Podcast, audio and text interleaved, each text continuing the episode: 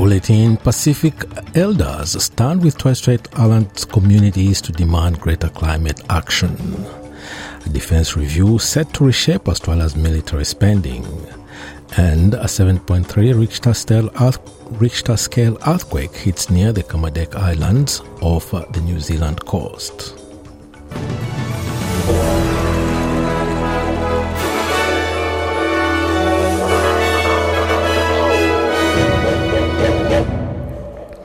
Head of a Pacific Elders body has backed a Torres Strait Islander led push to hold the federal government accountable for its actions to tackle climate change.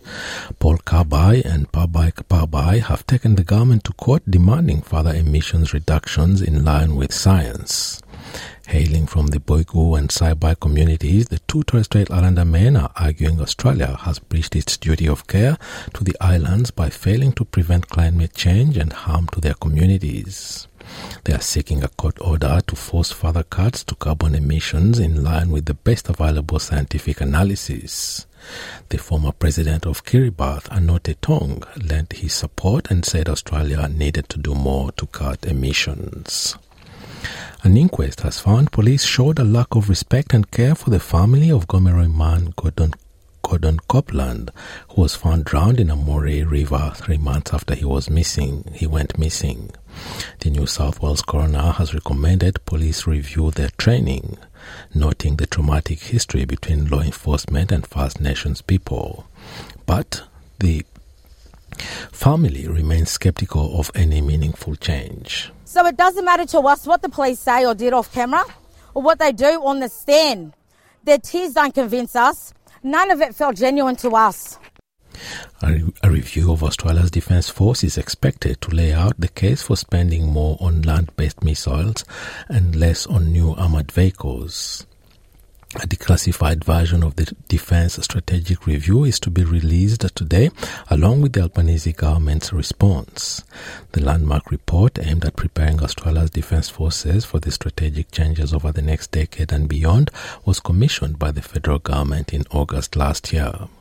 Minister of Defence Industry Pat Conroy pre- previewed some of the details of the upcoming announcements. We'll be very clear that we will be reducing in scope or delaying projects that are less impactful, that have a lower priority than the announcements we're making.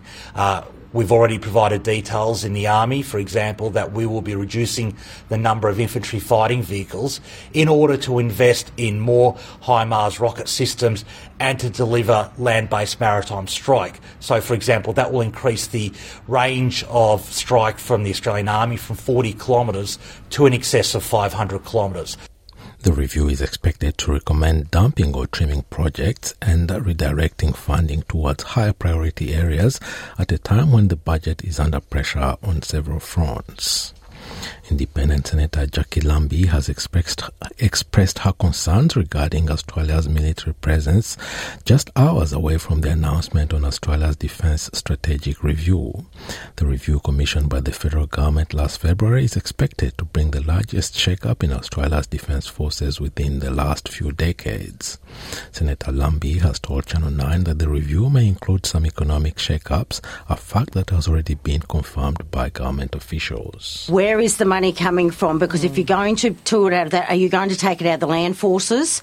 Are you going to take it off army? That's usually what happens. So if you stack either the air force or navy up, it has to come out of one or two of the others. So it'll be very interesting to see what the, um, that review looks like.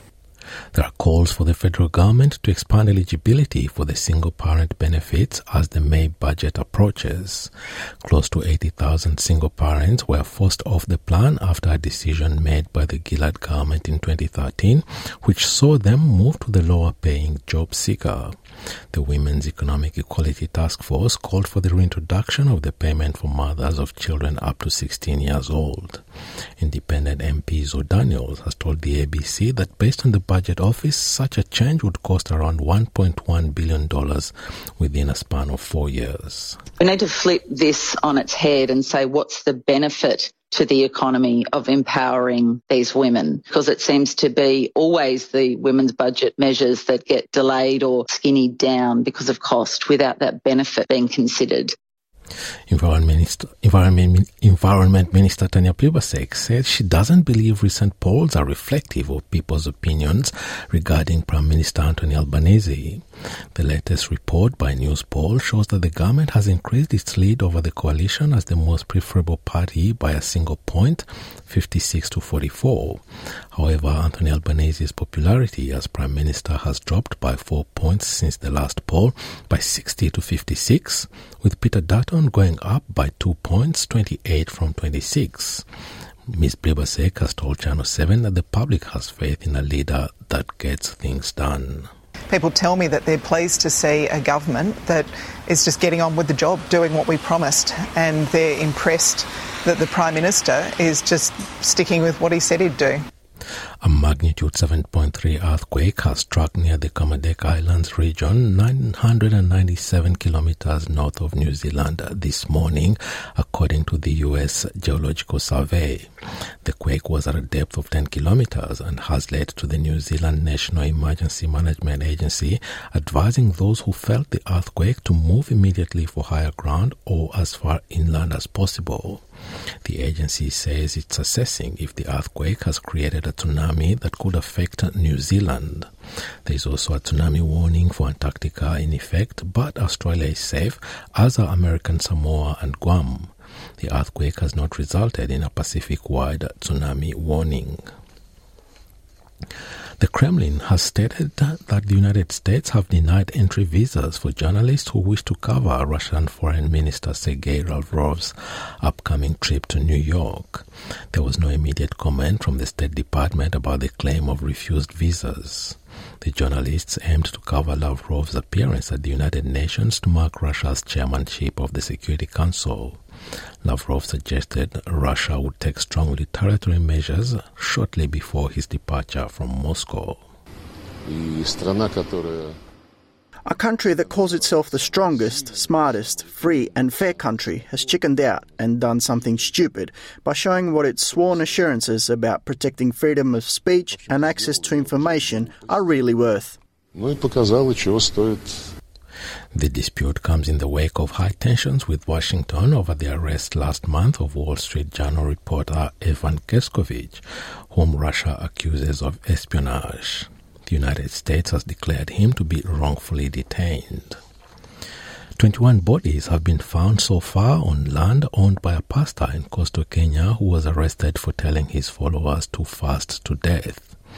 Malindi Sub-County Police Chief John Kemboi says more shallow graves have yet to be dug up on the land belonging to Pastor Paul Mackenzie, who was arrested on April 14 over links to cultism.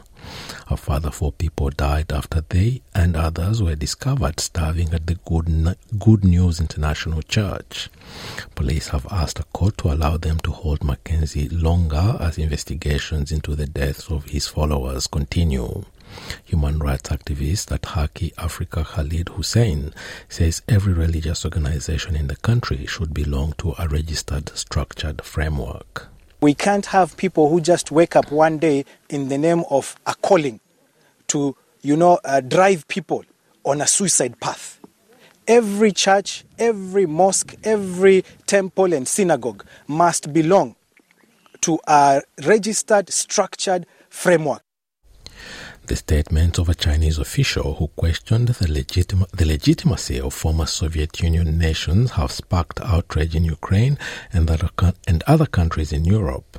The Chinese ambassador to France, Lu Shaye, has said the sovereignty of those nations cannot be validated since no international agreement was ever made to approve of their independence. Mr. Shaye also questioned if Ukraine ever had any true claims over Crimea, which was annexed by Russia in 2014. 2014.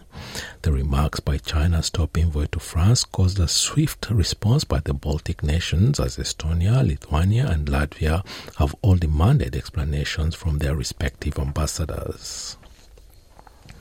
And to sport, traditional rivals Collingwood and Essendon have set up their biggest Anzac Day clash in more than two decades with strong starts to the Australian Football League season. More than 90,000 fans are expected at a sold out Melbourne Cricket Ground on Tuesday, with the two sets of supporters buoyed by what they've seen from their teams over the opening five rounds. The Old Four arrived at round six with identical 4 1 records, with only percentage percentage, keeping the Magpies third and Bombers second off the top of the ladder. It's only the second time that the two sides have both sat in the top four heading into their annual Anzac Day clash, the first since 2000 and just the sixth, the sixth time that both have entered with positive win-loss records. And now a look at the weather around the country this Monday afternoon. Broome, sunny 34. Perth, showers 20. Adelaide, sunny 27. Melbourne, sunny also 24. Hobart, sunny 21. Albury Wodonga, sunny 22. Canberra, partly cloudy 21. Wollongong, showers 21. Sydney, a shower or two 23. Newcastle, showers easing 24. Brisbane, showers increasing 26. Townsville, partly cloudy 29. Cairns, showers 28. Alice Springs, sunny 28, Darwin, mostly sunny 34, and the Torres Strait Islands are partly cloudy there and a top of 31 degrees. And that is NITV Radio News.